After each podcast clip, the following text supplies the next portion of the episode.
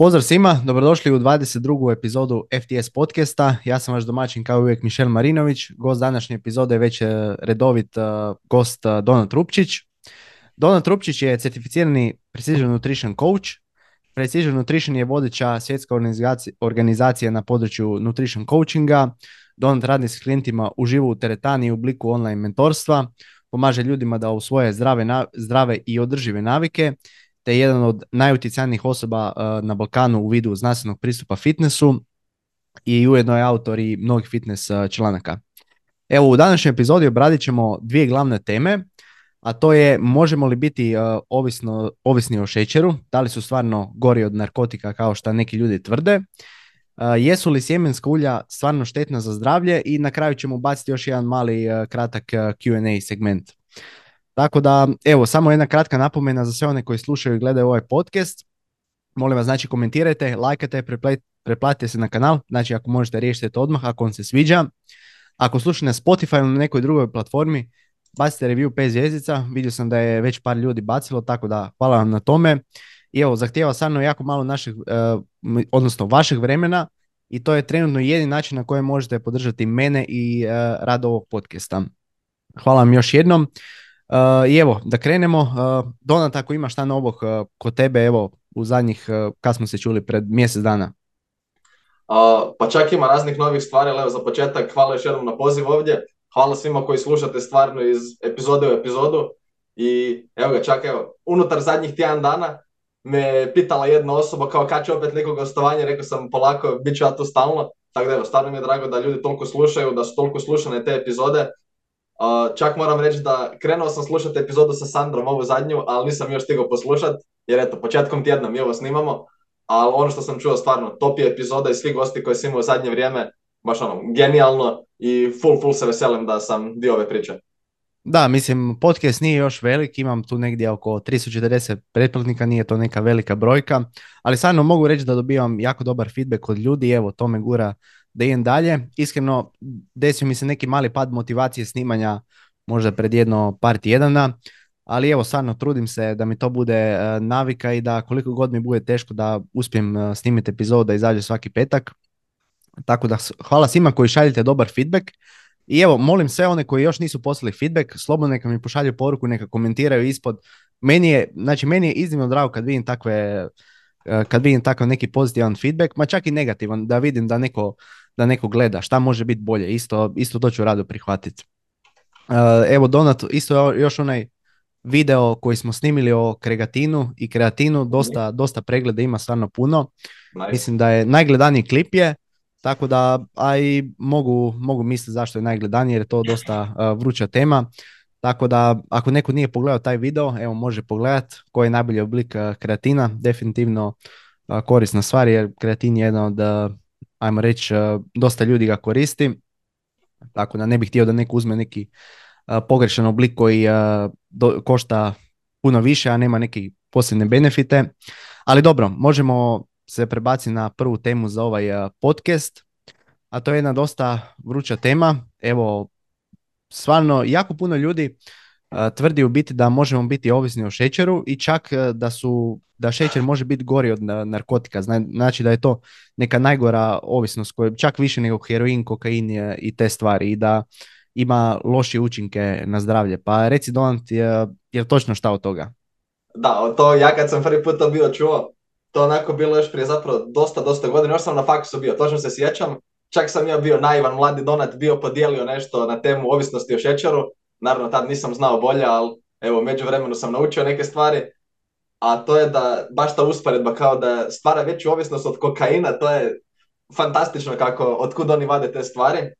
To ono, jedno istraživanje pokaže nešto da ok, možda stimulira neke slične neuralne puteve i onda se to igramo pokvarnog telefona, da to neko prepriča nekom i onda samo odjednom novinski članak, odnosno sad to na portalu osvane i to na mrežama naravno eksplodira, ajme, lažu nas cijeli život, znali smo mi cijelo vrijeme, ova moderna industrija, šećer, gori od kokaina, bla, bla.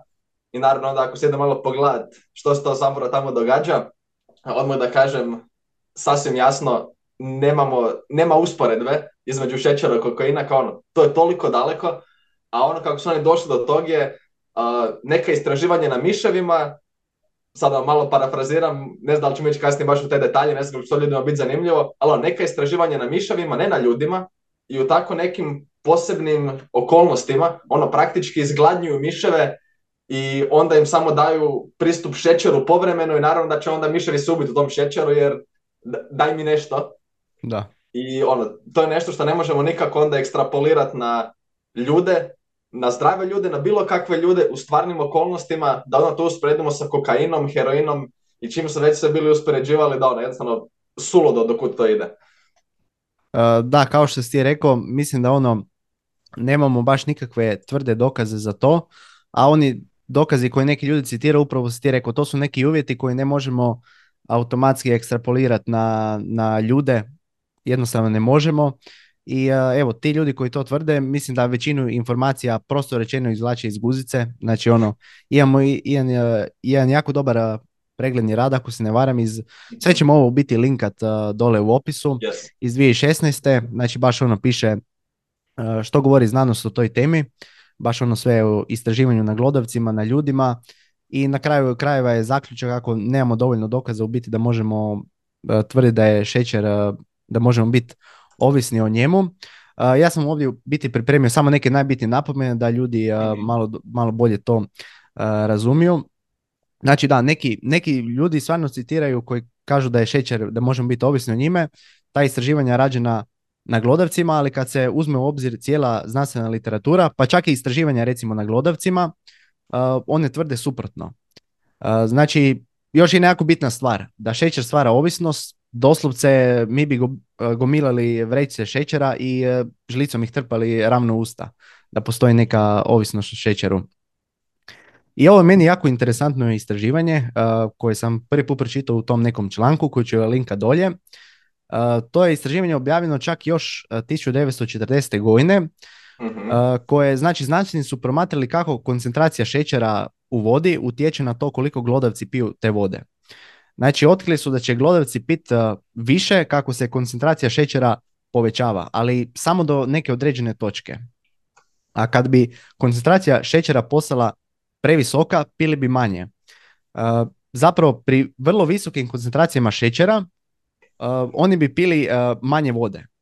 Tako da više, biti pili bi manje nego da je voda obična. To nije ono što bi se dogodilo biti da je šećer taj koji stvara recimo ovisnost, nego bi nastavili konzumirati više kako se, linearno kako se ta koncentracija uh, povećava. I ovo nas u biti dovodi do toga da je u biti možda nije do, uh, do te, ajmo reći, količine, količine šećera, nego do palatabilnosti, znači koliko je to ukusno, jer Uh, možemo i mi sam napraviti neki eksperiment, staviti malo šećera u vodu, bit će malo ukusnija voda automatski. Ali nakon što stavimo previše šećera, to više neće imati okus baš po ničem, odnosno nećemo moći baš toliko popiti. Ovo me u biti dovodi do toga da je šećer znači sastavni dio hrane koji može poboljšati njen okus i isplativost. I onda automatski ljudi misle recimo Uh, nije samo krafna, samo šećer, nego isto su masti u njoj. Tako da ne možemo sad reći samo šećer je ovisan taj, jer u krafni su i drugi sastojci koji čine tu hranu palatabilnom. Znači, šećer je sastavni dio hrane koji može poboljšati njen okus i isplativost ekonomsku. I uh, to sve u biti povećava našu vjerojatnost da će on pretjerati s hranom koja ga sadrži. Ali to ne znači da šećer stvara ovisnost. Tako da, u suma sumarum, uh, neke studije na glodavcima, čak neke i studije na ljudima, ono što je najvažnije, tvrde da trenutno nemamo dovoljno jake dokaze da možemo tvrditi da je šećer onako sam po sebi da izaziva ovisnost, nego ajmo reći samo poboljšava okus hrani i ta hrana sadrži još neke druge sastojke i onda automatski povećava šansu da ćemo pretjerati s time. I u linku dolje ću staviti uh, reference za sve ove stvari koje smo pričali. Evo Donat, ako imaš ti još šta za nadodat. Da, apsolutno. Ovo si sve pokrio stvarno jako, jako dobro.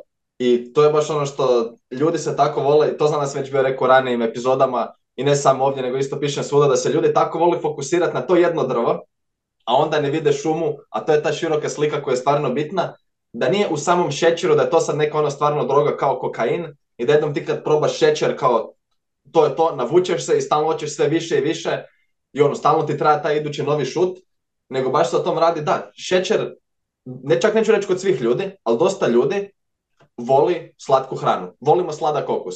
Ok, super. To nam izaziva neki osjećaj ugode. volimo se osjećati ugodno, ko bi rekao, veliko iznenađenje. I onda, naravno da ćemo imati tendenciju jest te stvari koje su nam fine, koje su nam ugodne. Naprimjer, sad ćemo tu usporediti sa povrćem, koje većinom je gorko. I onda ima tu sad i cijela evolucijska pozadina zašto možda izbjegavamo gorke okuse, a slatki okusi su nam draži. I to ajde, možemo čak se i na to kasnije neku tangentu malo napraviti. Ali onda ok, ono što nam izaziva osjećaj ugode, tu će biti neki lagani šut dopamina i kao ok, odlično, želim je opet to, ali nije da sad tu šećer nešto poseban po tom, tako isto možemo dobiti neki šut dopamina kad radimo stvari koje volimo raditi. Znači, evo, ono, neki klasični primjer je da li će to biti uh, čujemo neki dobar vic ili tako nešto, pa nam je smiješno, sjećamo se ugodno, družimo se, sa, družimo se s nekim, to nam isto osjećaj ugode. Uh, klasičan primjer koji navode isto seks, pa eto, ko bi rekao, tu se neki osjećaj ugode, neki osjećaj ugode dođe iz tog, ali ne mora biti samo to, nego općenito ako radimo stvari u kojima uživamo, tu će biti osjećaj ugode. To će nekom biti, možemo pogledati svoju najdražu seriju i to nam je super, osjećamo se dobro. A, možemo odigrati neku igricu, svirati instrument, što god. I tu mi možemo dobivati cijelo vrijeme te neke šuteve, evo čak ono u zadnje vrijeme šta se društvene mreže, svaki put kad dođe neka notifikacija, a nekom je lajko sliku, nekom je komentirao, je super, super, baš dobro, neki osjećaj ugode se tu javi. I to je ovo, sad bi čak htio malo povezati tu cijelu priču s onim što mislim da smo već pričali ranije o emocionalnom jedenju, prejedanju i tim nekim stvarima. A ono gdje onda se stvarno javljaju problemi, to je kad ljudi pokušavaju koristiti hranu da riješe probleme druge osim gladi. Znači ovo sad ne kažem da moramo jesti isključivo kad smo gladni i u nijednoj drugoj situaciji nije prihvatljivo jest, ali i ovo će možda biti kontroverzno. Mislim da bi u većini slučajeva to trebalo biti tako. Neću reći uvijek, ali generalno idemo jest kad smo gladni i kad želimo zadovoljiti tu glad i dati nutrijente tijelu. Naravno, postoje neke iznimke, ali u većini slučajeva ne bismo trebali koristiti hranu ni da liječimo svoje emocije, ne bismo trebali, sad smo tužni pa idem nešto jest, ili dosadno mi je pa idem jest, nego idemo pravo raditi neke druge stvari koje neće biti hrana u tim situacijama, opet ćemo dobiti taj neki šut dopamina, ne mora to nužno biti iz hrane, odnosno evo čak sad baš pričamo o šećeru, ali opet nije tu šećer specifičan. Isto tako, taj određeni šut dobijemo ako jedemo hranu sa sladilima, jer eto, opet nam je fino, slatki okus ludilo, a nema grama šećera, grama sukraloze nema, ne sukraloze, saharoze nema unutra, grama i opet ono, super ugodno nam je. Neki ljudi uopće ne vole slatku hranu, pa im je onda, ok, sad ću pojesti neku slano-masnu kombinaciju, recimo chips, i opet, tu se neki, opet ta neka nagrada dođe, osjećaj ugode, i to ono što želim pogledati malo opet tu širu sliku da vidimo. Nije samo problem u tom šećeru i sad šećer to je bijeli vrag, pod svaku cijenu ga izbjegavaj, nije, nije u tom poanta, nego idemo probati to što sam bio sam rekao, problem je ako imamo prevelike količine i u prvoj liniji prevelik unos kalorija. Nekom će to biti iz šećera, recimo čak ono, znam da su podaci da a, koliko, službena preporuka je možda do 50 grama dodanih šećera unositi, opet sad to, je li šećer umjetno dodan unutra ili bio prisutan, realno našem tijelu je svejedno, ali generalno dosta ljudi u općoj populaciji unosi više dodanog šećera nego što bi možda trebali. Ali nije to problem u samom šećeru, nego ukupnom unosu kalorija i dosta često ako nosimo toliko šećera, onda možda ne, ne možemo, ne ostane nam dovoljno prostora unijeti sve ostale nutrijente koji su nam potrebni.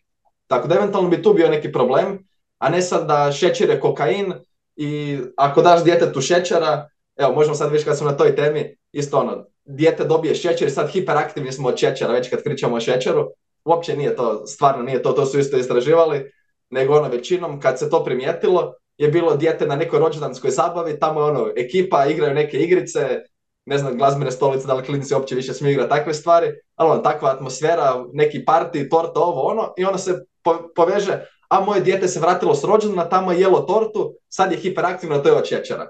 A ljudi moji, da, idemo biti malo ozbiljni, nije to stvarno tog šećera, nego taj cijeli kontekst u kojem je to dijete jelo tortu, zato je onda malo nahajpano, zato je sad to hiperaktivno, onda naravno dođe doma ili pokupiš dijete s tog rođendana, naravno da skače na sve strane i onda asocijacije, a sad jelo šećer, to je to, pogotovo ako inače ne dobije šećer, ako su roditelji, kako bi rekli, malo vogue, pa onda ne daju dijete šećer i sad, ajme, moje dijete jelo šećer, vidi šta mu je napravilo, a dijete se samo eto zabavilo malo. Da, ovdje si dao jako interesantne nove teme. prvo bi se volio dotaknuti znači ovih umjetnih sladila što si bio prije govorio. Da, neki ljudi stvarno ono, po istraživanjima umjetna sladila Znači neki ljudi recimo kad zamijene nekakva pića s umjetnim sladilama dobiju taj neki slatkasti okus pa automatski manje kalorije konzumiraju. I sad neki ljudi će reći, aha, Mišel je vidiš rekao na ovom podcastu da bi trebao piti uh, kolu zero umjesto vode, da je kola zero bolja od vode. Ne, nisam to rekao, nego možda, možda bi bilo, ajmo reći, uh, manje, manje štete, ajmo reći, ajmo uzeti u obzir da ono, ajmo staviti da su zero pića opasna, a nisu. Ok, taj efekat koji bi oni imali na uh, naš, naš postotak tjelesne masnoće, znači smršavili bismo, izgubili bismo na kilogramima, uh, više masti i uh, to bi imalo, ajmo reći, veći efekat na naše sveukupno zdravlje nego recimo pod navodnike štetnost kole zero, a nije štetna naravno. Tako da uvijek bi uzeo taj trade-off.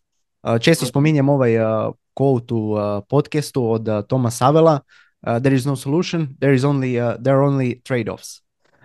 Tako da spreman sam uzeti taj trade-off i naravno da, suma sumaran cijele ove priče je da umjetna sladila kod nekih osoba mogu zadovoljiti tu potrebu za slatkim i tako će unijeti manje kalorija i generalno će biti uh, zdravije osobe.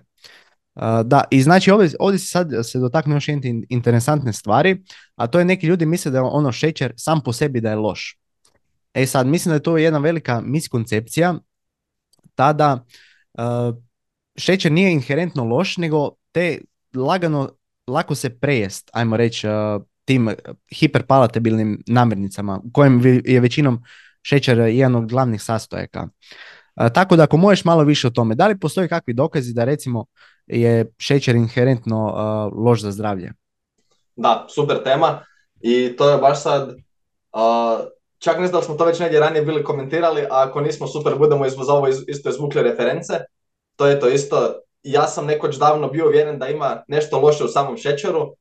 I ovo kao da, i ne samo stvaranje ovisnosti, nego općenito kao fruktoza, da je samo po sebi ok, tu je nešto loše, pogotovo većim količinama, ono, da baš se tu nešto loše događa, disproporcionalno loše, ajmo reći tako, a da nije samo stvar do prevelikog unosa kalorija, ali onda se to stvarno bilo uspostavilo da pogotovo ako pričamo o zdravim fizički aktivnim osobama, baš je bilo istraživanje ono prije koju godinu, da mislim da su bili davali do 150 grama šećera dnevno ili tako nešto, da je bilo neka ono stvarno ogromna brojka i da nije bilo nikakvih loših ishoda ni u kojem parametru koji su bili gledali, ni krvni biomarkeri, niti u kilaži, ni u ničemu, dogod su ukupne kalorije bile kako, je, kako bi trebale biti. Znači ono, samo su neke možda kompleksne ugljikohidrate bili zamijenili sa šećerom i opet sad da neko ovo ne shvati kao a ne moramo uopće jesti povrće, voće, ne moramo jesti nikakva vlakna, sam udri po šećeru, apsolutno, apsolutno ne pričamo to. Ali, na primjer, ako ćemo mi sad pričati o nekoj osobi koja treba unijeti 3000 kalorija dnevno, 3500, nema ništa loše da i 150 grama od tih, od tih kalorija, da 150 grama šećera se nađe unutra, ako je ostatak prehrane zadovoljen, super, vjerojatno čak biti lakše unijeti tako, nego da neko pokušava unijeti iz brokule i kelja i ne znam čega tu količinu kalorija. Tako da stvarno nema tu ništa loše samo po sebi i opet jedna velika poruka koju pokušavam ja, znam da ti isto i dosta drugih ljudi, a to je prestanite se fokusirati na te neke sitne detalje, gledajte širu sliku i ja isto ne znam, to sam čak malo htio da prokomentiramo iduća tema koja će nam doći ovdje, općenito kao što se točno događa s tim da ljudi kao da traže da ih neko straši sa tim raznim prehrambenim mitovima ono kao da im neko kaže ovo je opasno, nemoj pazi to. Jedino objašnjenje koje sam uspio da sad naći, a ono stvarno sam dosta promišljao o tim temama, da li se to radi o tom da ljudi osjećaju neku potrebu da kao samo oni znaju nešto što većina ljudi ne zna, jel takav neki džir i ona sad imaju to neko posebno drevno znanje, ja znam, drugi ne znaju, pa da li je to neki ono kompleks superiornosti se tu javlja, ali kao šta se, u čem je tu fora da ljudi toliko lagano se prihvate te neke kad ih neko ide zastrašivati. Pazi ovo, nemoj ovo, ovo ti otrovno, lagali su ti, imaš ti neku ideju, u čem je tu džir? A iskreno to ja pokušavam saznati, evo praktički ovih uh, godinu dana ili godinu i pol koliko se ovim bavim. Evo stvarno, takve stvari dobiju jako puno klikova, jako puno pregleda i sve to. Evo baš danas sam čitao jednu objavu o tome kako ne postoji neka inflamatorna uh, hrana, nego postoji, ajmo reći, neka prehrana koja može izazvati veću inflamaciju, ali hrana ko hrana šta ja znam, može to biti ne znam, jedan, jedan mali hamburger ili deset hamburgera, velika je razlika i ovisno o tome koliko ta osoba kalorija konzumira. Tako da niti jedna hrana samo po sebi nije loša, nije inflamatorna, nije, ne izaziva rak ili šta ja sad znam. I ovdje isto, kad pričamo o tome, znaš, o šećeru, o tome kako najčešće ljudi pretjeruju sa konzumacijom, znači odvedu se u neki kalorijski suficit i konzumiraju previše kalorija, to me dovodi do zanimljive stvari, a to su sjemenska ulja, jer mislim da isto većinu, većinu znaš, uh, ajmo reći, štetnosti koje imaju takve stvari je što se nalaze u ultra prerađenoj hrani. I to je uh, ono što uh, ljudi uh, krivo shvaćaju. Znači, isto dolazimo do toga da možda nije tome što su inherentno loša, nego se nalazi u tim nekim namirnicama i onda automatski ljudi pomisle da je zbog toga praktički to je više kalorija i sve to, što znači da dovede nas lagano kalorijski suficit, povećava nam se količina tjelesne masnoće, a svi znamo kako, kakav utjecaj ima tjelesna masnoća na, na zdravlje. Ali dobro, ako ti, imaš ti još šta za nadodati ovdje oko šećera, ali baš evo, lijepo uvertira za ovu tu temu, a to je za nešto što se zove sjemenska ulja. Ti možeš pričati o mehanizmima, zašto bi uopće ljudi mislili zašto su ta uh, seed oils, sjemenska ulja, da li, zašto su uh, štetna za nas. Tvrdi se znači da su proinflamatorna uh, za zdravlje. Znači sjemenska ulja mogu biti recimo kanola ulje, kanola ulje, sojino ulje, suncokretovo ulje, možda ti još znaš šta, ali evo tu imam zapisano, to su neka tri najčešća. I mhm. da, evo, da li su sjemenska ulja loše za zdravlje? Da, to je stvarno u zadnje vrijeme jedna jako, jako vruća tema i čak mi se čini kao da se više luduje i još dalje da to ide. A to je ok, koja je prva opće fora s tim? Kad pričamo o tim uljima, to su općenito ulja koja sadržavaju dosta više struko nezasićenih masnih kiselina. Što to znači? Već smo ranije bili pričali o nekim ovim osnovnim preporukama i kakve masti bi trebali jesti u prehrani i slično, ali imamo tu recimo, ide spektar, imamo zasićene masne kiseline, to znači da nemaju nigdje dvostruku vezu, nego potpuno su ti atomi ugljika zasićeni vodicima i kao, ok, to je to. Nema dvostrukih veza, najjednostavnije možda tako za slušateljima, a da ne drvimo previše po kemiji. Onda imamo jednostruko nezasićene, one imaju jednu dvostruku vezu, na primjer, to je primjer maslinovo ulje, i onda treća skupina su nam više struko nezasićena, više struko nezasićene masne kiseline. Tu su, na primjer, dosta često baš takve sjemenke i slično, odnosno ulja koje se onda dobivaju iz njih. One imaju više tih dvostrukih veza i ono što stvarno je činjenica, to znamo, to nitko ne osporava, one jesu dosta nestabilne, pogotovo u odnosu na ove koje smo spomenuli ranije. Jednostruko nezasićene i potpuno zasićene masne kiseline, one jesu nestabilne, dosta su reaktivne jer baš ono, te dvostruke veze podložne su nekim reakcijama, da li će to biti čak i sa kisikom. I to nas ono dovodi nas do tog da, ok, znamo da su nestabilne i da kad se te neke reakcije događaju, recimo ono, klasična oksidacija peroksid, lipid peroxidation, evo kako baš sad ono, full službeno da idemo, i tu stvarno nastaju neki spojevi koji jesu štetni i onda to sad ljudi odmah krenu mehanizam, aha, podložno je sad dosta je nestabilno, podložno je tu nekoj peroksidaciji, to je loše, ako mi to pojedemo, to će sad u nama napraviti ne znam šta i onda onako ide cijela lista, povećat će rizik od krvožilnih bolesti, rak, rak ono, sveg živog redom, neke autoimune bolesti, znači ono, sve, sve, sve u zadnje vrijeme se može stvarno čuti da udaraju po tom, ali ima jedan jako veliki ali. I to ono što znam da smo već pričali ranije, a to je ne možemo se hvatati tih mehanizama ono, u teoriji bi kao to tako trebalo raditi, odnosno moglo bi raditi, čak neću reći trebalo, ništa u teoriji ne treba raditi na neki način, nego kao, ok, postoji šansa da se to dogodi, ajmo onda vidjeti što se zapravo događa u stvarnim ljudima, u stvarnim uvjetima, i onda kad mi gledamo bilo kakve istraživanja koje nisu samo mehanizmi, kao ono, ok, znam da bi se to moglo dogoditi, nego, ok, stvarni ljudi, ako imamo kontrolirano istraživanje, kakvi će biti ishodi, vidimo da ništa od tog sijanja straha da se to stvarno ne događa. Tako je, ako krenemo od uh, krvožilnih bolesti, znamo da ne povećavaju rizik za krvožilne bolesti, nego da u najmanju ruku imaju neutralno, zapravo čim da imaju čak pozitivan utjecaj ako nam zamijene dio zasićenih masti u prehrani. Opet, već smo pričali ranije o zasićenim mastima, da nisu ni one sad demon, nego ajmo se držati nekih razumnih unosa. Ajmo tako. Znači ono, ako je klasična preporuka da bude oko 30% ukupnog, ukupnog kalorijskog unosa iz masti, možda da bude do nekih 10% iz zasićenih masti, ovo ostalo podijeliti na jednostruko i višestruko nezasićene masne kiseline. Ali ono što vidimo ovdje, ako stvarno smanjimo, ako povećamo unos tih seed oils, znači tih višestruko nezasićenih masnih kiselina, na račun toga da moramo smanjiti nešto zasićenih masnih kiselina, to su generalno dobri ishodi za zdravlje srca, krvnih žila. To jednostavno i to nije jedno istraživanje, dva istraživanja, nego to nam pokazuje literatura zadnjih, valjda, pet desetljeća, a zapravo vjerojatno i više. sad malo kad gledamo Rikverc, imamo mi tu stvarno desetljeće, desetljeće iza tog, pa onda još neke druge stvari, čak ovdje imam, nisam ni bio svjestan za šta ih sve optužuju, pa imam sa strane. Uh, diabetes tip 2, rak kože, znači ono stvarno, šta god oni mogu uzeti za sve to krive ta da, jako puno stvari.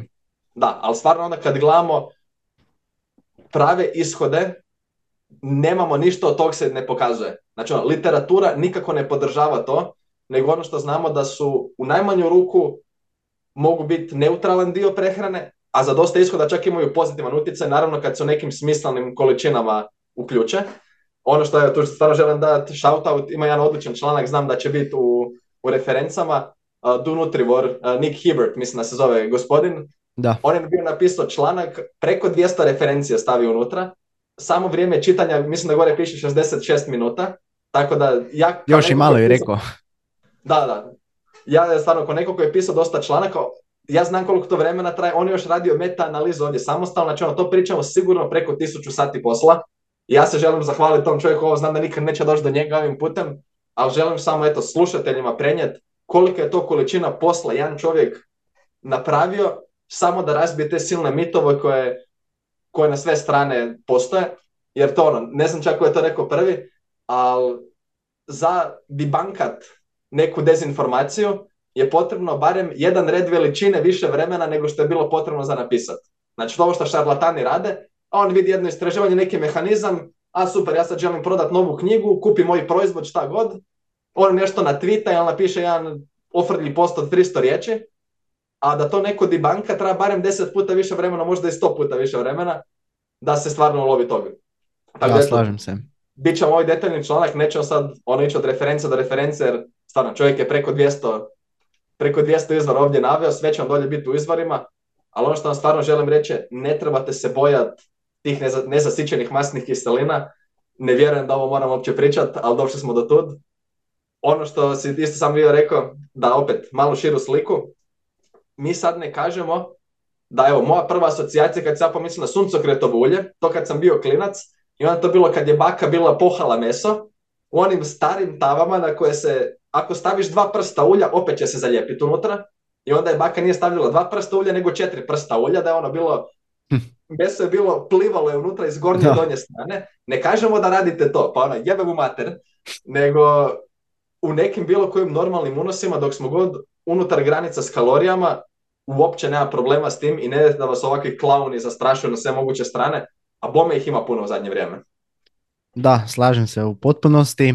Još jedan članak koji bi ovdje nadodao je od uh, Sigma Nutritiona. Znači oni imaju mhm. članak doslovce o lipidima, o prehrani i o bolestima srca, znači kako jedno utječe na drugo, tako da odlično je, ima tri parta.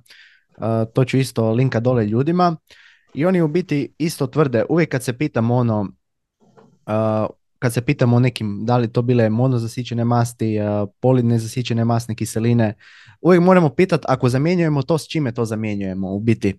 A kad mi zamjenjujemo znači te zasićene masti sa polinezasićenim mastima, znači naš, ajmo reći, kolesterol ukupni opada. Znači naše, naš rizik za krvne bolesti od ukupne smrtnosti opada.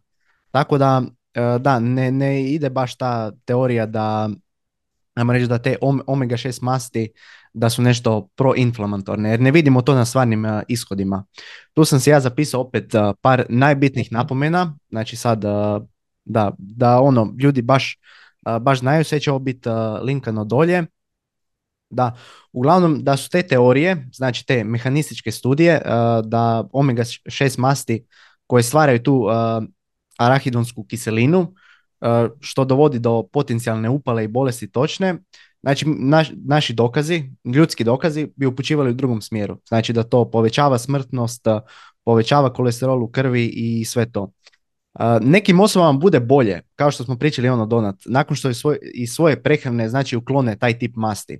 Ali to je jer zbog uklanjanja ultra prerađene brze hrane, koja često sadrži ta biljna ulja, a ne, a ne radi toga jer su ta ulja ono inherentno štetna, kao što smo pričali o šećeru.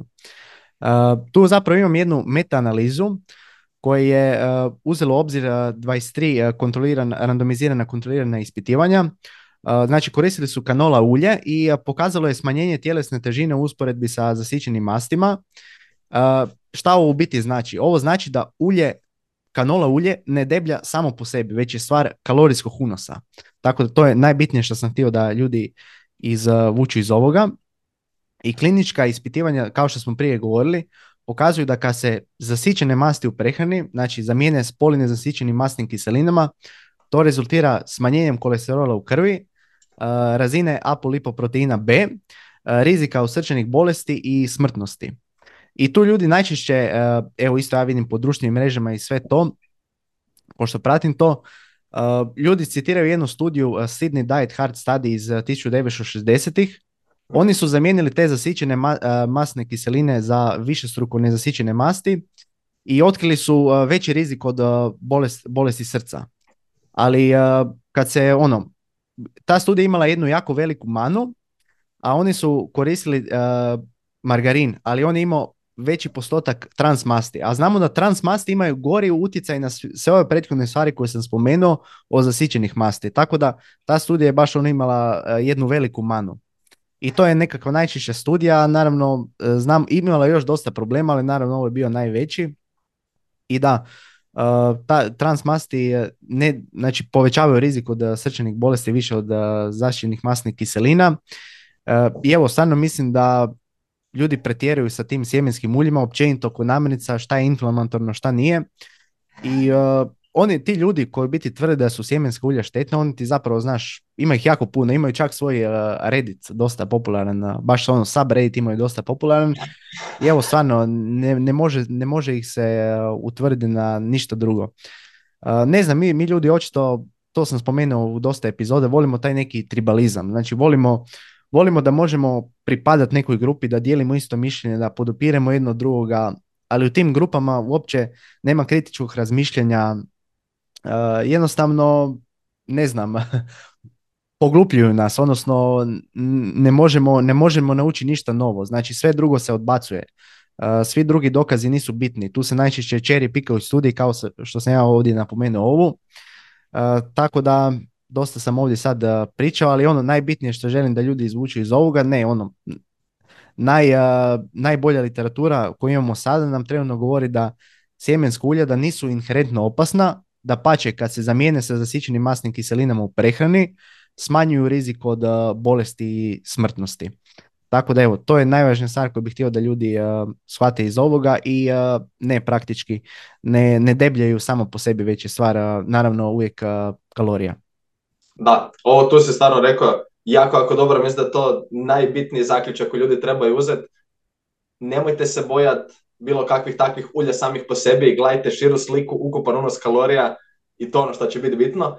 Ovdje još kad se bio spomenuo te baš te, te razne kultove, to ono klasična komora jeke, da oni kad su unutra, uh, svi pričaju međusobno ono što žele čut i ono nešto kažeš i svi se slažu s tobom jer svi su oko tebe kao to mi je potvrda, jes ono najbolji sam, sve kužim, to je to. Ako dođe bilo šta izvana nekako, ako uspije probiti unutra ta informacija, to se brzo odbacuje, ne, ne, ne, on ne zna šta priča, on naravno priča sa svojom ekipom koja isto tako gleda i to je, ma nema on pojma, vidi ovo tu, izvučemo sad ovo jedan rad ili šta god, većinom im to nije bitno, nego samo kaže buraz, ali tak nismo jeli prije tisuću godina, to ti ne mre biti dobro, ono, takav džir, tako da, da, ti baš neki kultovi su totalni show, ovo što se bio spomenuo, to, mi je, to sam čak zaboravio, a to je taj omega 6, kad se spomenuo, to je ono zapravo glavna stvar koja njih tu, gdje se oni jako bore, znači ta linolna masna kiselina, to omega 6, a isto ako ste u ovoj sferi jedan period, onda se tu dosta priča o omjeru omega 6, omega 3 nije dobar.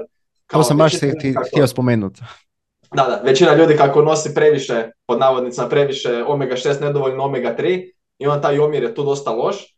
A ono što se zapravo čini da većinom, eventualno ako možemo o tom pričat, evo meni se stvarno po, to isto tema koja me intenzivno zanima već ono, skoro deseta godina, koliko sam u tom, sve više mi se čini da je dosta, dosta slabo bitan taj omjer, kao ono da stvarno nije od nekog značaja kao što se nekoć drvilo i kao što neki još uvijek nastavljaju, a eventualno ako biste to mogli pričati je pa ajmo probati povećati unos omega-3 masnih kiselina, ne se toliko sad mučiti na sve moguće načine, ajmo smanjiti omega-6, jer opet, ono kao što si sam stvarno jako lijepo rekao, čim mi radimo neku zamjenu, što mijenjamo čim. To ono što je bitno. Ne možemo, znači ono, nešto drugo mora doći na to mjesto, odnosno nešto moramo istisnuti van. To je ono što je full bitno, to je jednadžba, ljudi nisu svjesni. A, I onda baš za ovaj dio, eventualno možemo probati povećati unos omega-3, pa onda probajte uvrstiti ako već ne jedete, nešto više orašastih plodova, to je onako stvarno dosta dobra ideja. Da li će to biti neki, recimo orasi konkretno, imaju nešto omega-3 u sebi, uh, neki lan čiju, možda takve stvari tu i tamo ubaciti. Opet, kroz sve te stvari ćete donijeti, unijeti još neke fitonutriente koje možda unosite općenito, neka raznolikost malo prehrane će se povećati, što je stvarno uvijek plus. I još malo vlakana, opet top. I s ove druge strane, probat unositi nešto omega-3 iz nekih životinskih izvora, konkretno morskih, klasična preporuka je probajte ono jednom, dva puta tjedno neku ribu baciti u prehranu, neke plodove mora i slično. To bi vjerojatno imalo veći pozitivan učinak nego idemo sad probati mi smanjivati omega 6, a opet da gledamo širu sliku, to sve će imati puno, puno manji učinak na zdravlje nego pa ajmo samo jest primjeren unos kalorija, unositi neke kvalitetne izvore proteina, biti fizički aktivni, probaj spavati donekle smisleno, imaj dobre međuljudske odnose, to su stvarno ti bitni životni stupovi, ovo su sad ono takvo, takvo pikanje bez veze drkanje na pizdarije, da ono, mi moramo o tom pričat, samo da nekako probamo pobit te pizdarije na sve strane, ali evo, ja bi bio najsretniji da uopće ne moramo, ali eto, šta je tu je? Radije da se fokusiramo na druge stvari.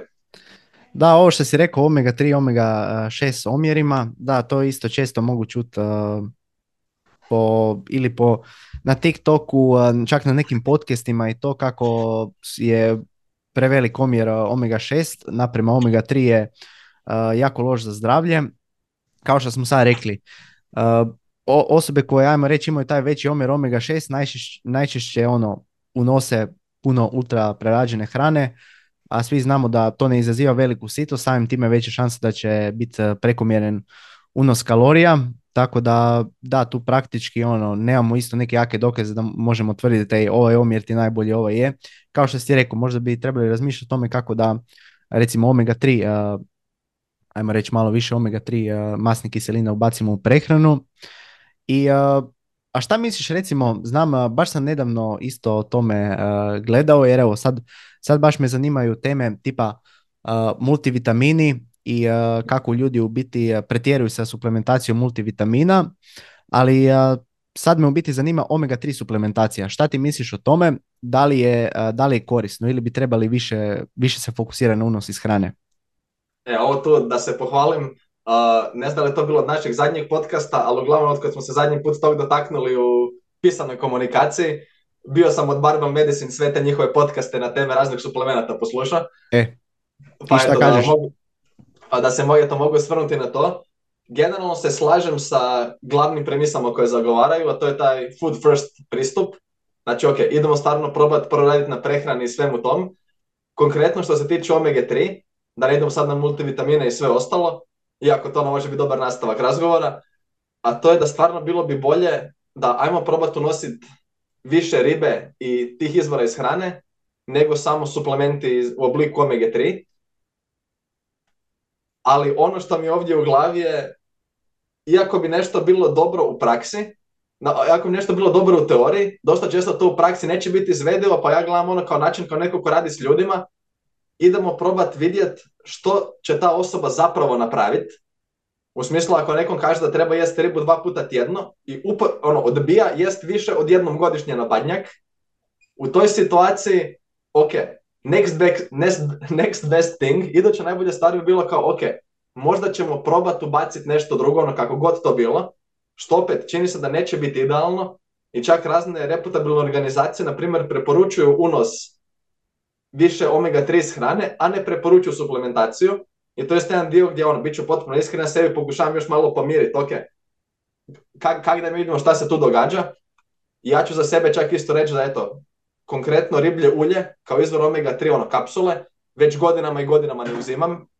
Jer isto kad sam bio gledao raznu literaturu, načinilo mi se kao, a, ok, vjerojatno nije, vjerojatno nema tu ništa, ono kao, ne isplati se, pod navodnicima, odnosno nijedni, nijedan ishod koji bi meni bio relevantan, vjerojatno neću dobiti putem tog, pa ono idem sa tim, idem sa nekako sa tim pristupom, ali se svejedno trudim, ajde u prosjeku jednom tjednu baciti neku ribu, opet nije idealno, ali nije ni toliko loše, tako da evo, iskreno ne mogu tu dati neku previše čvrsti zaključak na taj dio, i to isto mislim da je ok da ljudi vide da ne moramo imati čvrsto oformljeno mišljenje o svemu, nego recimo meni jedna tema kao ono, a ako neko hoće, zašto ne? Recimo jedan dio gdje se sa Barbell Medicine da kužim što žele reći, ali ne mogu se previše složiti, a to je te neki strah od kontaminacije i slično. Mislim da je to stvarno realno jako mala šansa, pogotovo ako pričamo o ne da će sad uzeti neku, neku doslovno od dilera kupovati iz njegovog prtljažnika u autu, sad će tu kupovati Omegu 3, gore neki no name brand, ono, izolirat trakom je napisano, kao pa ne budem radio to. Ako ću tak nešto uzimati, suplemente općenito, bit će neki reputabilni brand gdje valjda postoji kontrola kvalitete. Tako da ono, kontaminacija mislim da nije realna opasnost, ali je li potrebno? Pa rekao bi većini ljudi vjerojatno nije. I općenito jedna dosta bitna stvar koju se apsolutno slažem s njima iz podcasta, a to je da generalno većina ljudi koji suplementiraju, koji općenito uzimaju suplemente, oni su upravo skupina ljudi koji vjerojatno bi im najmanje trebalo, jer to ne health user bias. Da, tu se slažem. Dovoljno, čim je njima dovoljno stalo do, tog da do zdravlja da razmišlja o suplementaciji, vjerojatno mi je prehrana iznad prosječno dobra. Pa onda s te strane, ako si ti netko koji stvarno je stalo oko prehrane, sve ove glavne stupove koje smo rekli imaš dobro pokrivene i ta prehrana sliči na nešto, vjerojatno ti stvarno ne treba omega, tako bar gledam za sebe, onda je bilo, ok, ne budem uzimao riblje ulje. Kako ti stojiš s tim? Uh, pa iskreno, evo, ja sam isto koji ti do možda do tamo negdje 2020. svaki dan sam konzumirao, ajmo reći, uh, gram, uh, mhm. gram tako nešto, gram i pol omega 3 sam dnevno konzumirao i evo, kad sam vidio te neke stvari, prestao sam s konzumacijom, nastojim se konzumira što bolje mogu jedan put jedno ribu, tako da je to barem nešto, ali evo, nemam neko tvrdo mišljenje koje ti, evo, Barbell Medicine praktički, ako se ne varam, oni, oni tvrde ovako. Za većinu zdravih ljudi neće imati prevelike koristi ako se suplementiraju s omegom 3. Za neke određene skupine ljudi s nekakvim bolestima može imati određene benefite. Zapravo još, još tu postoji treća skupina s nekim bolestima koji će zapravo imati negativne posljedice, ako se varam, nešto o tome spominjali u podcastu. Ali da, mislim da ono, teško da će neka osoba, zdrava osoba si ugroziti zdravlje s time, uh, ali opet da, evo, nemam neko baš uh, tvrdo formirano mišljenje. Isto ovo što se tiče multivitaminima, evo, mogli bi za idući neki podcast baš, baš pripremiti jedan pošten segment o tome, ali evo isto, stvarno, ako se ne varam, tamo njiha nekova, njih, preventivna organizacija neka njihova u Americi, praktički ne preporuča ništa da se suplementira od multivitamina što se generalno tiče zdravih osoba ako se ne varam. Zapravo znam da neke stvari zapravo su kontraproduktivne, neke se zapravo ne, ne preporučuju, zapravo da se izbjegavaju, ali da, to je jedna jako zanimljiva tema. A i neko moje ovako mišljenje o tome je da, da većina ljudi, znaš, koji konzumira multivitamine, ajmo reći uh, healthy user bias, znači već praktički dosta stvari iz prehrane su porišavali. Tako da mislim za, da za većine takvih ljudi neće ni trebati uh, multivitamini. U Americi se zapravo 50% ako se ne varam populacije konzumira nešto od multivitamina, ako se ne varam bio neki službeni podatak. Ali da, definitivno, znači ono, baš te njihov, ta njihova organizacija praktički ne vidi, ne vidi neku, neku svrhu iza toga kod uh, većinu populacije. A jako puno istraživanja ima što je, što je najbolje. tako da, da evo, možemo pripremiti neki pošten mhm. segment za multivitamine i to neko moje mišljenje je da ljudi stvarno ono pretjeruju za tome. Iskreno, ja ne preporučam, ne preporučujem nikome omega 3 multivitamine, da pače i kažem ono, a dobro, ako to uzimaš, vrlo vjerojatno ti neće biti niš, ono, izvoli, ali on, da se mene pita, ja bi, e, kao ti što si prije spomenuo, food first, imam pristup, znači ajmo, ajmo prije svega, ne, neću ti reći, evo, uzmi si multivitamine, a ta osoba ne konzumira ono 0 grama povrća na dan. Naravno neću mu to reći, nego ću reći prvo food first, ok, riješio si sve ovo, uh, razmišljaš da biš uzeo magnezij, pa dobro, ok, mislim, što se mene tiče, uzmi, uzmi si neki dobar, dobar, dobru vrstu magnezija, jer nisu sve vrste uh, iste i uh, da, evo, to bi praktički, to je neko moje mišljenje iza toga. Da, ono, stvarno generalno se slažem i isto volio bi da u nekoj narednoj epizodi baš malo dublje zaronimo u to.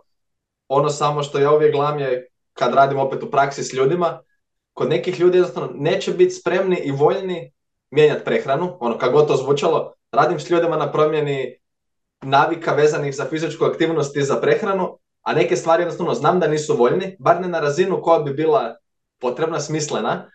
I onda to ona baš dobra vodilja koju imam općenito radu s ljudima, to je meet people where they are. U smislu, neću sam očekivati da će oni meni doći ono što bi bilo optimalno, pa opet mrzim tu riječ, kao da će oni doći točno tamo i raditi ono što sam ja zamislio, nego, ok, idem ja doći do njih, idemo se tamo stresti i vidjeti što ste vi spremni, voljni u mogućnosti raditi sad.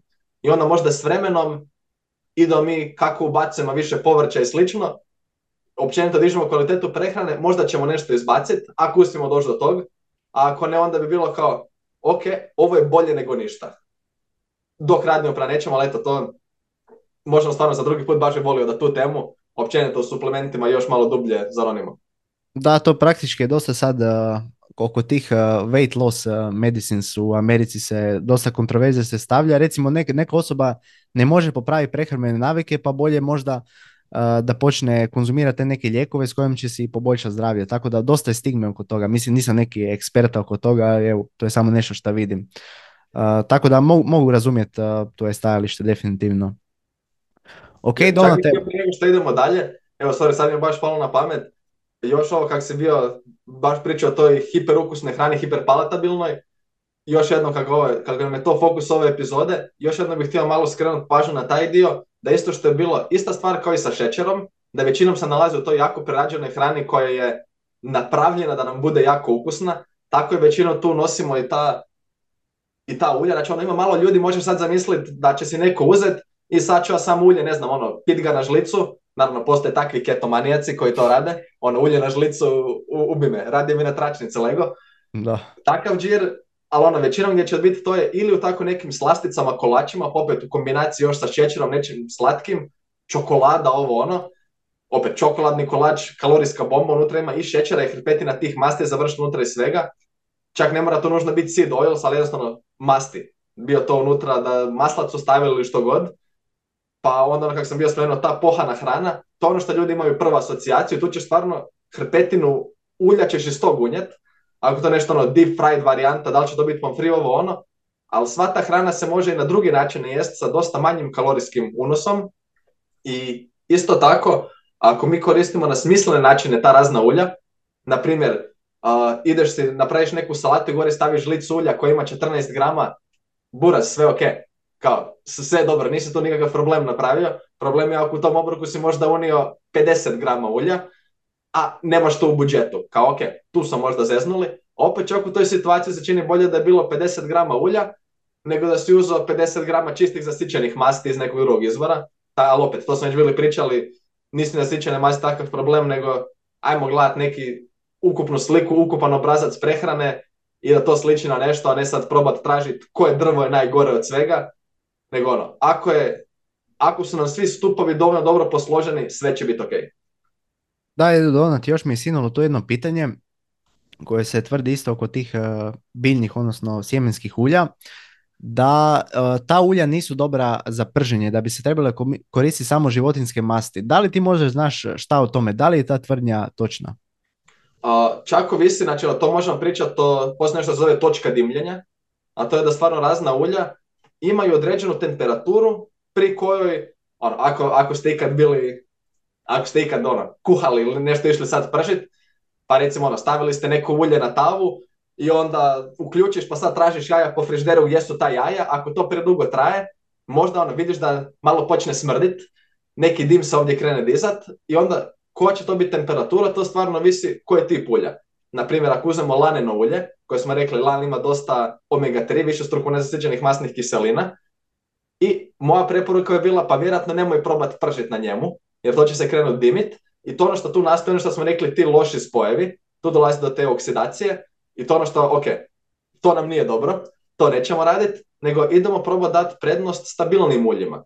A sad, da li će onda to biti, da li ćemo uzeti neku zasićenu mast, pa kad idemo nešto ispržiti, ili ćemo možda uzeti maslinovo, gdje ono, svi pričaju kao oni slučajno pržiti na maslinovom, zašto?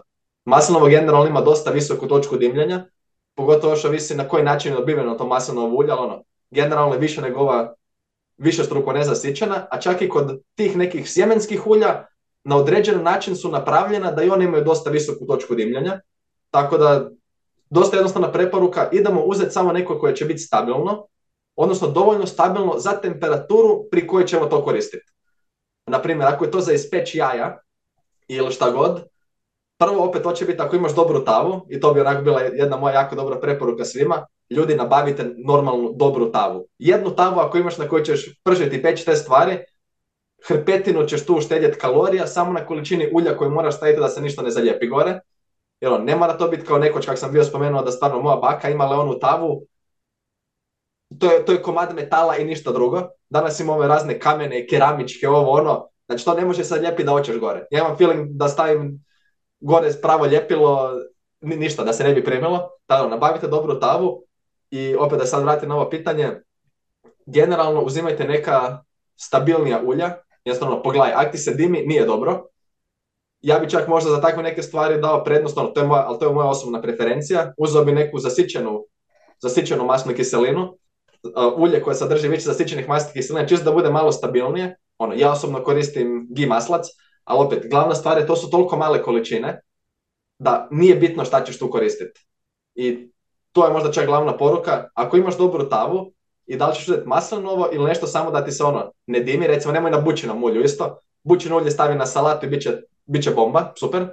Ali nemoj sad možda nužno ići ono, pržeti na njemu, pohati da to gori sat vremena na vatri, nije, nije idealno, tako ja bih se čak možda više fokusirao na taj način pripreme, nego nužno koje će to biti ulje i sad, ajme, ni slučajno nemoj to raditi.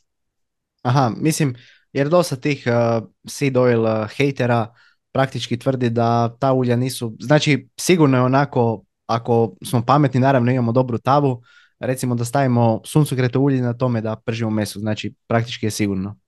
Da, znači stvarno dok je god, dok god nije previsoka temperatura, zapravo je to glavni dio. Evo sad da usred podcasta ne idem googlat koliko je točno točka dimljenja suncokretovog ulja. Opet, ako želite biti sigurni, ja bi uzeo neko drugo ulje, možda čisto, čisto kažem iz glave, ne znam koja je točka dimljenja za suncokretovo, ali uzeo bi nešto što je dovoljno stabilno za temperaturu pri kojoj ću to raditi. I to je to.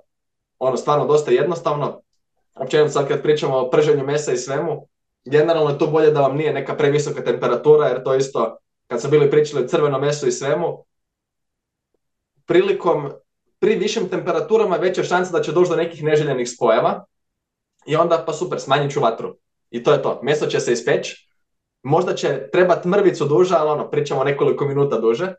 Dok je to, nećemo peći ko Ameri, recimo ono što Ameri rade, to nisam fan, da oni praktički bacaju meso na otvoreni plamen i još ga poklope gore da se nadimi. Recimo, ok, to vjerojatno nije najpametnija stvar za zdravlje, ali neki smislen način na, na malo lakše vatri, koje god ti ulje staviš, bit će ok. I samo da ono, to meso, kad smo se dotaknuli tog, da se ne pretvori ugljen, nego onako, neka lagano posmeđi i super. To je glavna stvar, a ne sad idemo svaki dio probat, opet pod navodnicima optimizirati, pazi sve, ne smije ovako, meso ono sa termometrom, kom je to dobar džir, gledati ono, ako neko takav gurman da će se mjeriti temperaturu mesa, može, ali ljudi, fakat je jednostavno. Ja sam se naučio sam kuhati još koklinac, nije ništa strašno i nećete umrijeti od toga.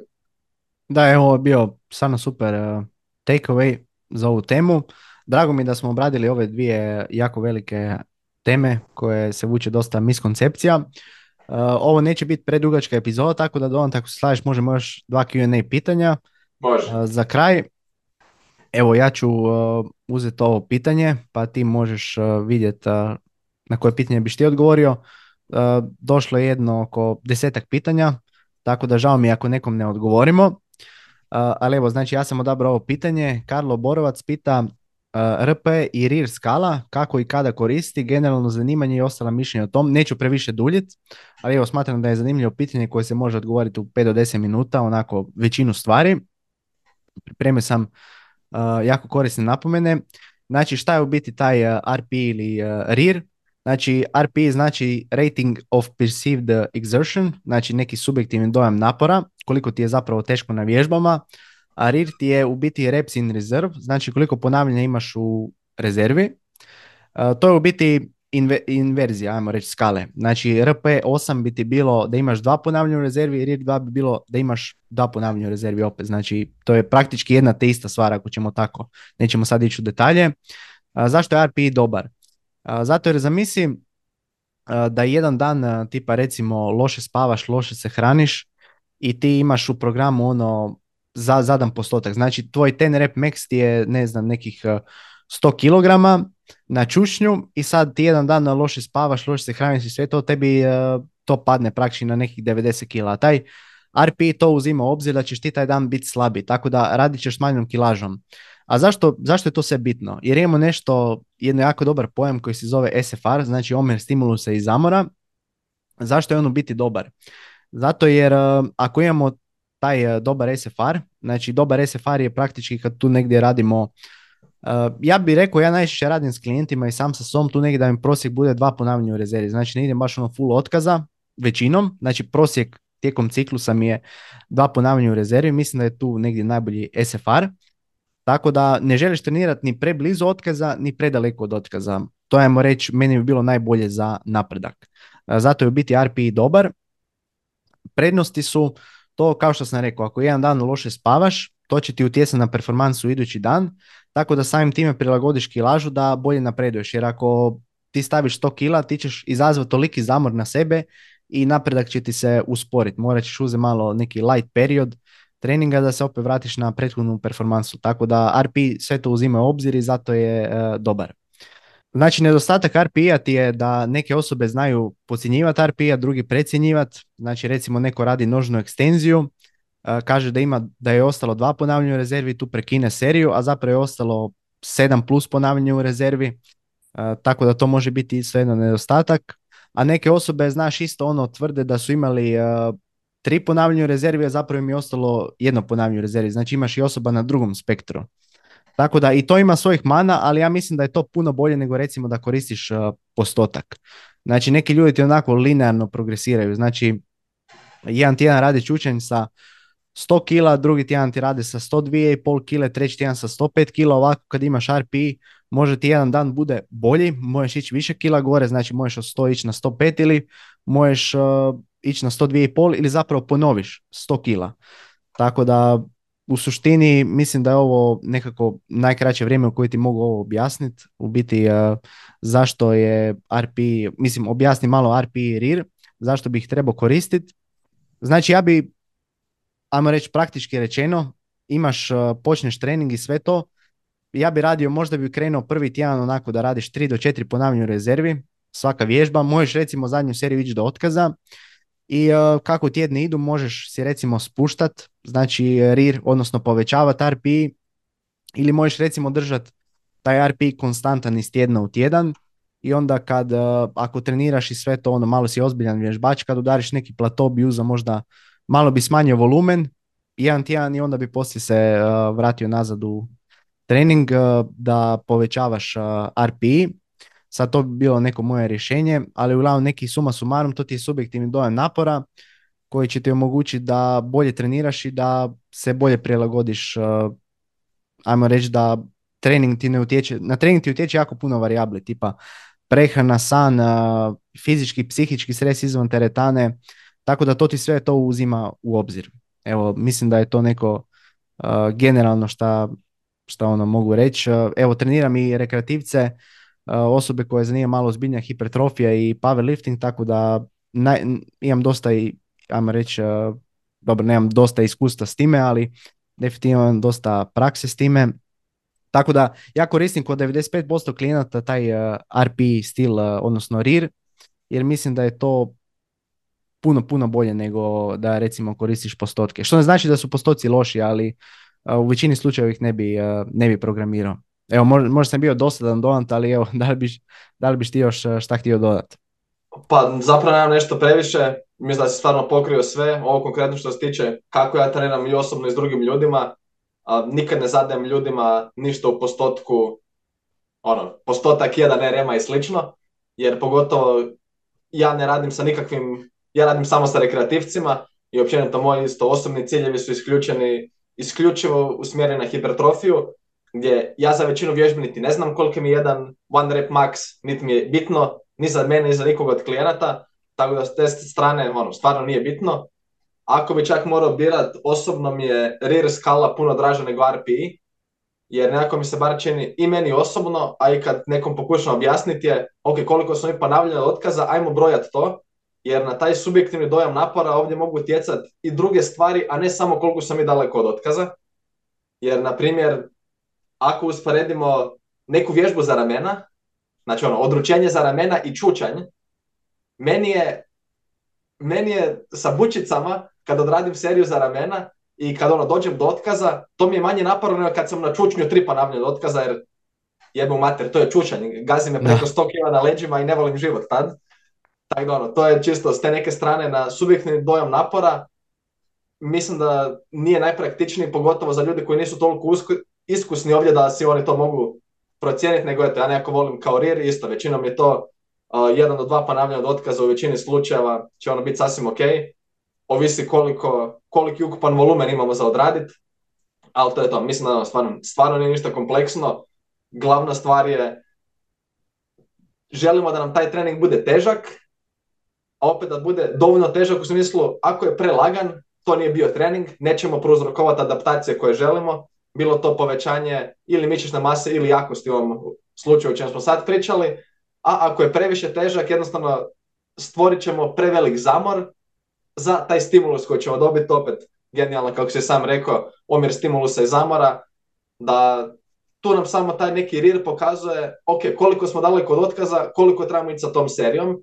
Klasičan primjer je možda nešto što čim se možda i malo manje iskusni slušatelji mogu ovdje posavjetovati, poistovjetiti, ideš raditi neku seriju, ja vidim ono ekipa u teretani, uzmu neke bučice, idu oni tamo na potisak i u kojem trenu će oni stati s, tom serijom. To, ono, to nam zapravo, to nam služi rir. Kad ćemo mi stati sa tom serijom? To je bitna, bitna stvar.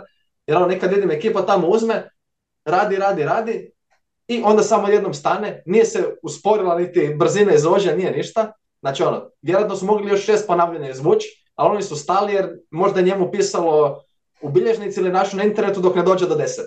A uzeo je kilažu i onda opet tu nam RIR kaže aha, da, da serija s tom kilažom ima smisla, moramo napraviti više ponavljanja dok ne dođem bliže tom otkazu, ili onda znamo, aha, ok, ovdje mi je RIR bio, imao sam još pet ponavljanja u rezervi, ako imam ciljenu desetku, moram uzeti barem dvije kile više u svaku ruku, ono ili nešto. To ono što nam u praksi će nam dati ta neka ono korištenje RIR skale, a to opet se svodi na to treniraj dovoljno blizu otkazu. Tako mislim da je stvarno full jednostavna stvar. Ja čak klijente većinom ono, koristimo neku rear skalu, ali čak ja njima to ne moram toliko jako verbalizirati, nego nek bude teško. I tu i tamo mi pokaže kako to izgleda. Ono, kad trenam s nekim u život, to je puno jednostavnije. Ovo im objasnim, dođu unutar par ponavljanja otkaza, to je to. Većinom oni ti ne čuju za RIR, RP, ništa od ih ne zamaram s tim, nego neka taj trening bude težak. I ono kad njima objasnim šta je otkaz, to je recimo zamisli da ti netko da 1000 eura ako možeš napraviti 12 ponavljanja, a ti fizički ne možeš pomaknuti bučice više od 10, znači ok, ta desetka je bila, bio si maksimalno motiviran, ta desetka ti je bio otkaz, to je to. Znači ono, to ti je limit, to je otkaz, ali ajmo ne raditi to svaki put, ono da te, ajmo smanjiti jedno, dva ponavljanja manje napravi i to je to. Svi skuže, tako da, evo, mislim da mislim da smo puno pričali o temi koja je prejednostavna za ovu količinu riječi. da, istina. Mislim, htio sam to malo detaljnije reći, evo da, da se ne ponavljaju u idućim podcastima, jer će ih naravno biti još. Bude sigurno. Da, i ovdje sam samo još zaboravio reći, tipa, ja ti koristim uh, RIR gotov 99% slučajeva sa neki rekreativni cilj, uh, hipertrofija, bodybuilding, a powerlifting gotovo ekskluzivno koristim RPI jer je, ajmo reći, praktičnije za to. Neću sad ulaziti u nekakve dublje razloge. I još sam tu zaboravio jednu, jednu stvar napomenuti, a to je da je procjena RPA ili RIRA, ponavljanju rezervi, da je to jedna vještina i da se s vremenom postaje bolji. Znači da, definitivno vidimo i to istraživanje kako neko ide počinici da imaju lošu procjenu, napredniji vježbači imaju nešto bolju i da, definitivno, to je vještina, znači kao slobodna bacanja na košarci. Tako da, evo, mhm. samo sam još to na kraju htio da nadodat. I uh, jesi pronašao neko pitanje dole na koje bi htio odgovoriti? Uh, pa čak nemam ništa posebno, ako hoćeš možeš ti izvući neko od ovih koja smo dobili, pucaj. Može, evo sad, sad ću vidjeti jedno pitanje koje evo, mi se čini zanimljivom, da, da ne traje puno.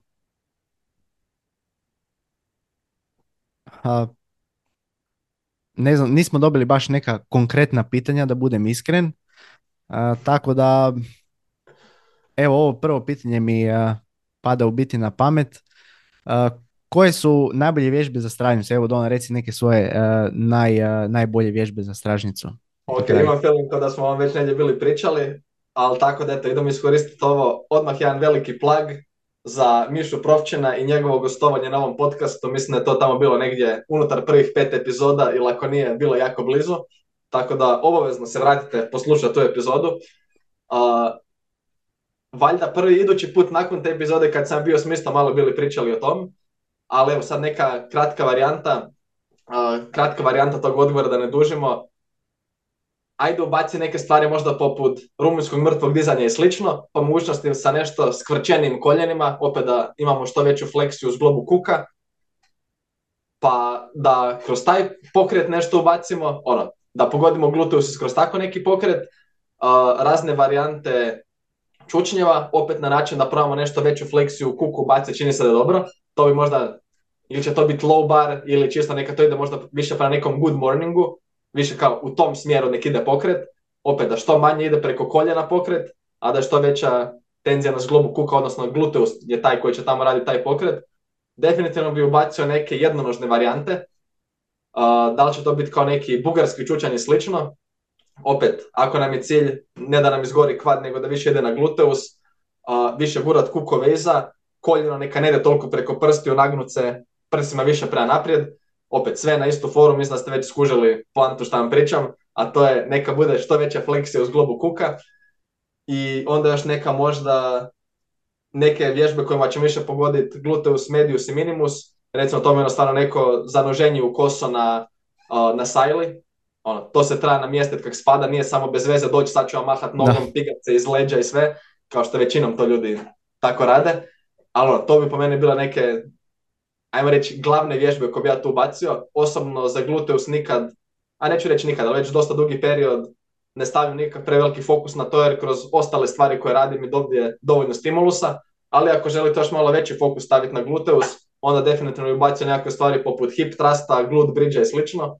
To, to su vježbe gdje se baš može poštena progresija raditi i to vam kažem samo da ne bi bilo ono, ja vidim cure u teretani koje rade rade hip thrust sa 20 kila, ne znam već koliko dugo, šta izvodite? Znači on, ja sam, ja sam imao klijentice koje su nakon nekoliko mjeseci treninga hip thrustale, ne svoju kilažu, nego 100 kila su hip thrustale ono, neću reći početnice, ali nisu bile puno manje od toga. Znači ono, ne, ne jedno ponavljanje, nego serije se rade s tim, jer to su takvi pokreti, to se može natovariti. To, to, u tom položaju mi možemo toliko silu proizvest, to kad to stvarno krene iz kuka taj pokret, tako da ono, ako će to raditi, natovarite pošteno i nemojte, nemojte to znam stvarno izgleda, rekao sam 20 kila, vidim još gore da neko ode tamo na hip thrust i onda se stavi bučica od 5 kila u krilo, napravi 20 ponavljanja, a vjerojatno su bili 120 ponavljanja od otkaza, znači ono, to, to je čak možda glavna stvar koju ovdje želim dati, osim samog fokusa kao koje vježbe, to što radiš neka ti bude teško. Znači ono, to isto gluteus, može stvarno toliko silu proizvesti na tovari, uzmi kilažu i zgazi to. Ajde čak možda par malo ne toliko ortodoksnih vježbi koje nisam baš vidio prečesto da ljudi rade, ono, ja sam sam došao do njih kad sam se igrao po teretani. Recimo, jednonožni deadlift na smitu, to po meni toliko pali gluteus, to je strašno. Opet na način da nešto veću fleksiju koljenu imamo, probamo skroz zarotirati kukove, bilo bi super da ovo nije podcast pa da mogu demonstrirati, ali možda ću jedno morat neki video snimiti. Pa onda ajde. tu se može stvarno dobro istegnuti gluteus. Ono, gori. Meni od ničeg toliko ne gori kao tog. znam da Mišo jako voli box step up na sajli kad je nagnut prema naprijed. Ja sam probao, dobra mi je vježba, nije toliko dobra kao ovo, ono, to mi gori. I čak neka varijanta Uh, ajmo reći da je kao neki iskorak, ali zapravo nije iskorak, probat ću opisati vježbu. Uzmeš steper, staviš ga pod prednju nogu, znači ne pod stražnju kao za bugarski čuča, nego da prednja noga bude povišena malo. Uh, neki safety bar nek bude na leđima ili šta god. To čisto volim da su nam ruke slobodne. Dosta nam je bitno da budemo, da radimo u stabilnom okruženju. Znači ako ti sad te jednonožne varijante hvataš balans, ne možeš toliko silu proizvesti, želimo da bude stabilno ono, ili radi tako nešto na smitu, meni čak draže safety bar nabit na leđa. Joj, kako ovo nije, nije dobar materijal za podcast, nema veze, ko može pratiti neka prati. Rukama da se sa strane držimo za neki squat, reki slično. I onda opet kao idemo u taj neki iskorak skroz prema naprijed, ali se možemo duboko spustiti na tu prednju nogu, a ja čak stražnju nogu volim staviti ono, ako radiš na nekom parketu i slično, čak da ne moraš disati od poda, nego samo da ti klize, da li će to biti na nekom ručniku ili onaj slide pad uzmeš, E recimo to mi isto to potrga gluteus. To ono, čisto sam se bio malo igrao s tim i tu i tamo s nekim klijenticama znam radit, ali većinom se držim ovih klasika koji dobri, stari, provjereni, ovo čisto ako nekom fali ideja i želi se malo igrati više. Glavna stvar, na tovari. Uzmi kilažu, možeš puno hm. više nego što vjerojatno misliš da možeš. Da, gluteus je mišić i svaki drugi, znači ako želimo da raste moramo ga opteretiti progresivno. I evo ja potpisujem sve što si rekao, osnovne vježbe i to. Da ovo pitanje malo zapaprimo, znači to je pitala Ivona. E, kako ti Donat, evo recimo da ti jedna klijentica kaže e, Donat želim izgraditi gluteus, ali ne želim e, dobiti kvadriceps. Ajmo, čim manje kvadricepsa dobijem. Koje vježbe biš u tom slučaju preporučio? Evo da malo zapaprimo pitanje za kraj. Da, eto, ako baš ne želimo kvadriceps, onda bi tu čak minimizirali bilo kakve varijante čušnjeva i slično. Ako bi nešto od tog radili, opet bi bilo na način da koljeno uopće ne guramo preko prstiju, nego nek nam ono, koljeno bude iznad pete ako je moguće tijekom cijelog pokreta, kuko je više gurali iza, ili ako ono, uopće, uopće ne želimo ništa od tog, onda bi vjerojatno udarali samo po raznim izolacijama, to što bi bilo i na sajli razna zanoženja, bilo dijagonalno za više pogoditi minimus i medius, ili skroz iza, znači ono, skroz unazad, da to se vidi iz gluteus maximusa, uh, good morning, Romanian deadlift, takve stvari, čak možda na onaj spravi, ajmo nazvat, sprava klupica za ono što zovu leđena ekstenzija, ne znam da li to zovu rimska klupa ili šta god, pa na tom bi možda radili neke ekstenzije. Ono, samo je fokusiralo da ide pokret što više iz kuka, a što manje iz koljena. To ono što znam da ljudi koji su donekle lajci u ovom području možda ne razmišljaju na taj način, ali mislim da je jako korisno razmišljanje općenito, a pogotovo ako sluša neki trener, samo pogledajte koji mišić radi koju funkciju, opet, te informacije se lako nađu. Ja kad sam bio like sam te stvari ono mogu pronaći i ok, aha, znači taj mišić mi radi taj pokret u ramenu, ok, idem to raditi s nekim, s nekim opterećenjem. I to je realno to. Nije nikakva veća mudrost od tog i onda ajmo raditi to. Tako da u ovom slučaju sebi išlo bi što više iz kukova, a ne bi išli iz koljena. Znači ono, ako sjetiš da je to vježba, radiš neki čučanj, gore ti kvadovi, znači ono, kvadovi ti otkazuju, a imaš film da bi gluteus mogao napraviti još 20 ponavljanja, na, uzmi drugu vježbu. Da, istina. Evo, sve si to jako dobro rekao. Meni, uh, meni recimo, čučanj, kao što si ti e, bio rekao, ne bi toliko gurao koljena za naprijed, više bi se fokusirao da sjednemo od iza s kukovima. Onda, naravno, kvadriceps će uvijek tu biti aktiviran, samo ćemo ga sad manje aktivirati, ne možemo ono baš u toj vježbi potpuno izbaciti kvadriceps iz pokreta. Uh, onda bi recimo ne znam, ne bi radio konvencionalni deadlift, radio bi uh, RDL više, znači nekakva zanoženja na sajli, pogotovo ovo skroz za iza, znači za glut max. Onda bi, ne bi radio recimo hip thrust, nego bi radio glut bridge, mhm. uh, ekstenziju kuka bi radio, um, ne znam, ne znam da li sam još šta zaboravio, ali da, neke te vježbe sve koje praktički uh, ne guramo koljena prema naprijed, ne radimo tu anatomsku funkciju ekstenzije koljena i da, meni se čini da je to to. Možda bi, možda bi u tom slučaju malo isto se više fokusirao tipa na, na trakice, evo, možda im je to neka mhm. bolja svrha. I da, evo, meni čini da je to to. Nisam htio baš uh, previše, previše pitanja za kraj. Znam da ubrzo moraš ići ja. Uh, evo, bi volio još taj nadodat na kraju epizode. Nešto Pa, za evo, epizodu ili gdje čak- mogu ljudi pronaći. Može, može. Prije tog plaga čak, evo sad kad sam me zapravo bio podsjetio, jako dobra stvar je ovdje, sad sam se bili pričao o tim nekim vježbama, ajmo reći sa slobodnim utezima i slično, ili eventualno na sajlama.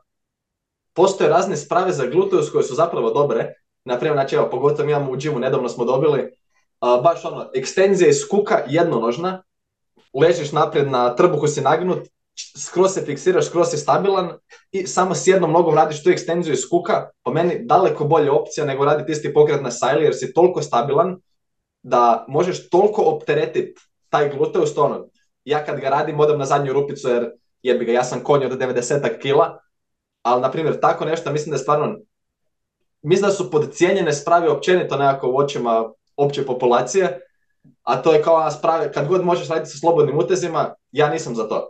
Koristi onaj alat koji će ti dati najbolji rezultat za cilj koji imaš. U ovom slučaju te neke razne sprave za gluteus, pogotovo ako želiš izolirano to ide na gluteus. Ako imaš tako neku spravu, ovo je konkretno od Techno Gyma, pa eto, ko, ako trenirate u Gyms for You, vjerojatno imate, vjerojatno imate to ili nešto slično, udaraj po tom, jer tu stvarno možeš poštenu progresiju raditi i on, nema se šta loše dogoditi. Kao, tamo da dođeš do otkaza na nekoj spravi, nikom ništa. To je to, ne, ne možete poklopiti utek ko da zapneš na čučnju pa te neko Da. mora vaditi van. Tako da te razne sprave, ako imate ono za gluteus neku spravu koja je smislena, čak i recimo neka ona nožna abdukcija, znam da nisu tu svi fanovi tog, ovisi kako je dizajnirana, po meni isto može biti ono, solidna opcija za gluteus, neće biti idealno, ne bi nikom rekao da bude kao prva, ali opet nešto više stimulusa za gluteus, više volumena dobiti u nekom malo drugačijem pokretu, zašto ne udaraj po tom.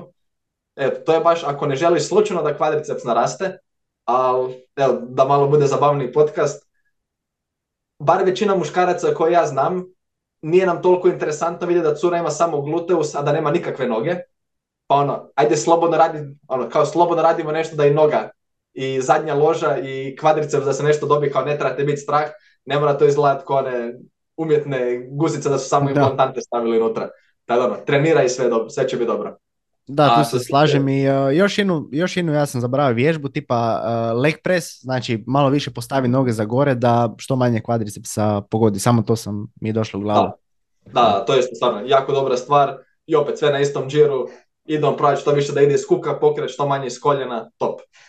A što se tiče plagova, isto je sve kao zadnji put, a to je Dona Trupčić, gdje god, gdje god me potražite pod istim imenom sam, da li će to biti Dona Trupčić na Instagramu, Dona Trupčić na Facebooku, tamo, tamo čak mogu normalnije stavljati linkove, pa onda tamo možete naći sve moje članke koje pišem za fitness.com.hr.